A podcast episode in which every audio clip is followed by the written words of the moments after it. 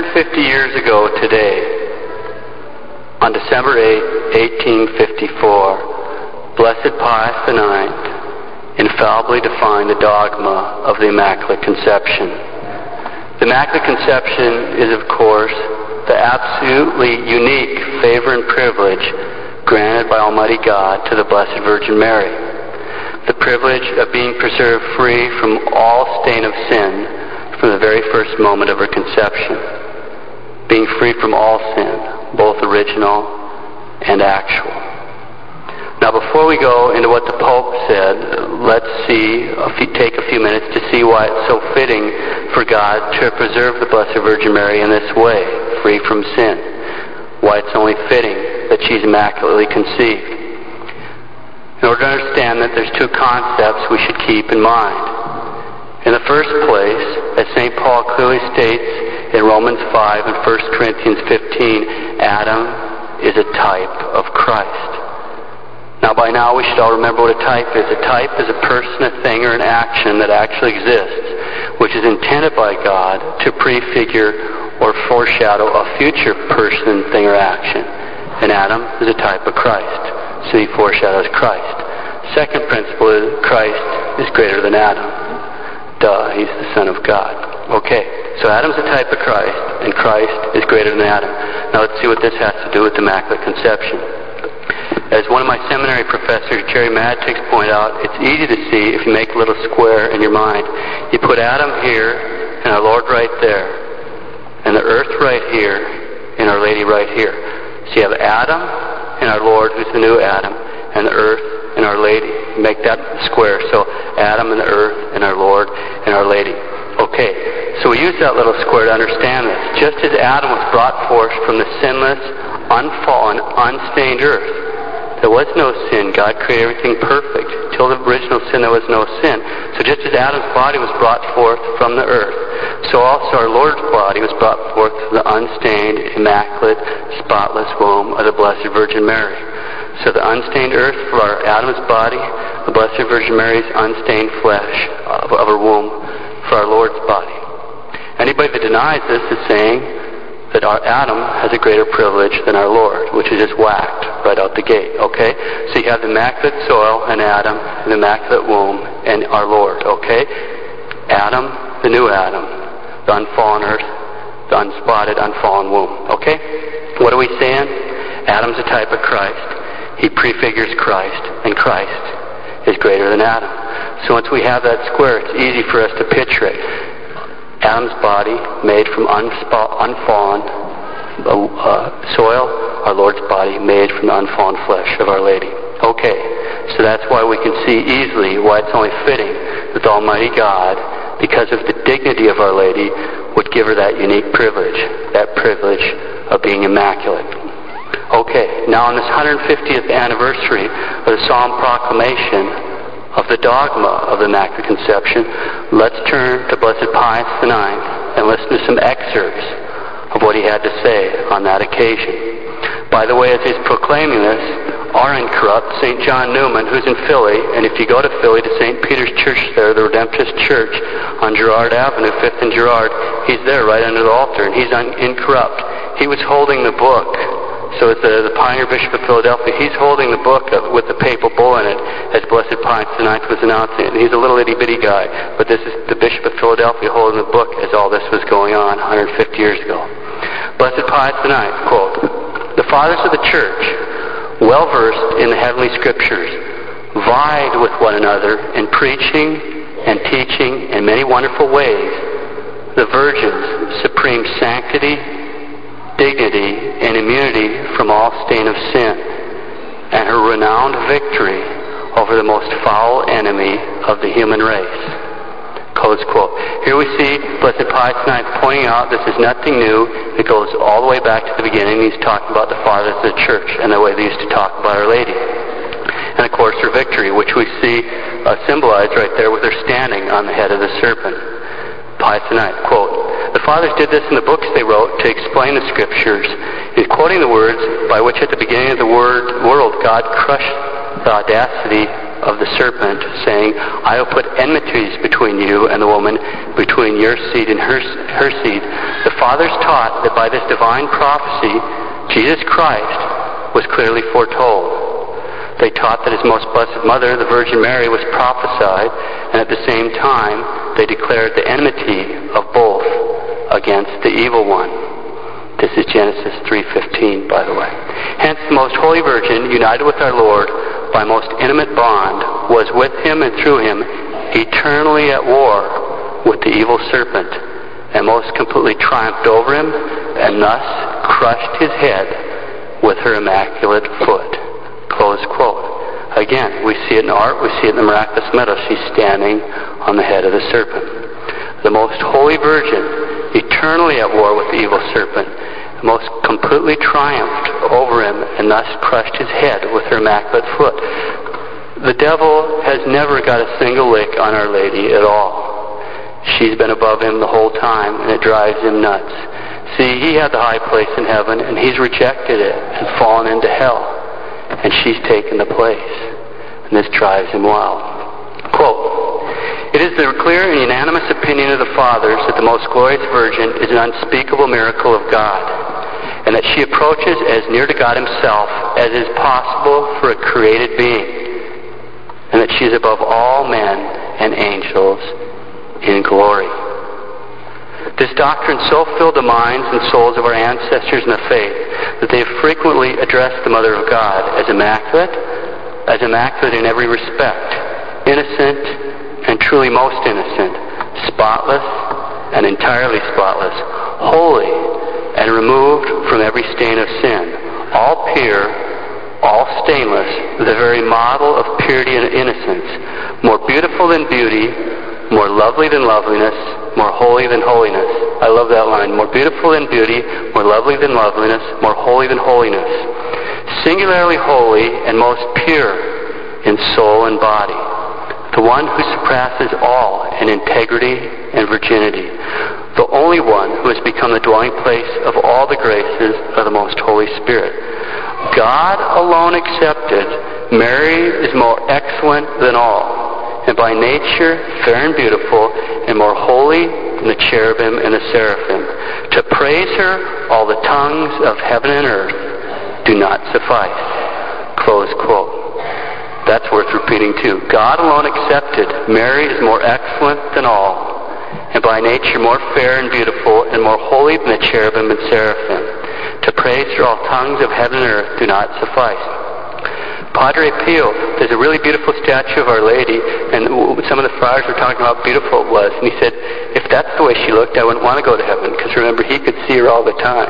He's seen her all the time. He says, it's nothing compared to this absolutely uh, breathtaking statue, the best statue they could make, because he could see Our Lady. Blessed Pius IX, quote, Above all creatures did God so love her that truly in her was the Father well pleased with singular delight.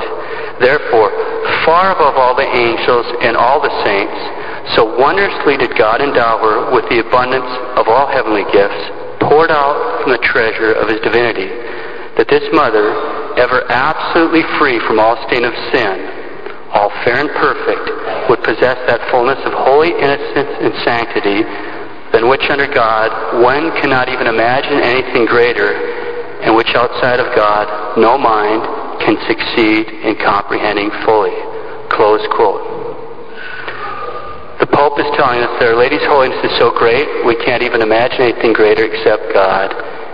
And it's so great that no mind except for the mind of God Himself can comprehend her holiness.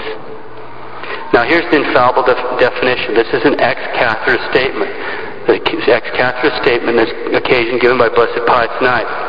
One thing to notice, when a pope solemnly defines something, when he makes an ex cathedra statement, is it's impossible to misunderstand. It's not like you're going to scratch your head and go, what's the Pope saying here? As we've seen before, when the Pope makes an ex cathedra statement, he's exercising his extraordinary power of infallibility. There's always four things present. Vatican I dealt with this, but here's the four things. First, he's speaking by virtue of his apostolic authority. He's speaking by virtue of his apostolic authority. Second, he has the intention of making a definite decision Third, on a matter of faith or morals. Fourth, to be held by the whole church throughout the world. Okay? So, apostolic authority, definite decision, faith or morals, whole church throughout the world. We'll look through all these things, these things in the ex cathedra statement. We'll read it once, and then we'll go back through to check all four things. So we're looking for apostolic authority, definite decision, faith or morals, whole church. Blessed Pius IX, quote, For the honor of the holy and undivided Trinity, for the glory and adornment of the Virgin Mother of God, for the exaltation of the Catholic faith, and for the furtherance of the Catholic religion, by the authority of Jesus Christ our Lord, of the blessed apostles Peter and Paul, and by our own. We declare, pronounce, and define that the doctrine which holds that the most blessed Virgin Mary, in the first instance of her conception, by singular grace and privilege granted by Almighty God, in view of the merits of Jesus Christ, the Savior of the human race, was preserved free from all stain of original sin, is a doctrine revealed by God and therefore to be believed firmly and constantly by all the faithful. Close quote. Well, it's pretty easy to hear it all there, but just make sure we'll go back to and point them out. By the authority of Jesus Christ our Lord, of the blessed apostles Peter and Paul, and by our own. There's authority. It's apostolic authority. We declare, pronounce, and define there's his intention to, uh, to define something, make a definite decision, that the doctrine which holds the most blessed Virgin Mary, in the first instance of her conception, by singular grace and privilege granted by Almighty God, in view of the merits of Jesus Christ, the Savior of the human race, who has preserved free from all stain of original sin, is a doctrine revealed by God. There's the matter of faith, and he spelled it out in detail, and therefore to be believed firmly and constantly by all the faithful. There's the whole church. So apostolic authority, definite decision, faith or morals, whole church. That's ex cathedra. That's what an ex cathedra statement is. That's what they sound like. Blessed Pius IX, quote, Hence, now this is if you decide not to believe him. Hence, if anyone shall dare, which God forbid, to think otherwise than has been defined by us, let him know understand that he is condemned by his own judgment, that he has suffered shipwreck in the faith, that he is separated from the unity of the church, and that furthermore, by his own action, he incurs the penalties established by law if he should dare to express in words or writing or by any other outward means the errors he thinks in his heart. Close quote. That's how an ex cathedra statement of a dogma sounds.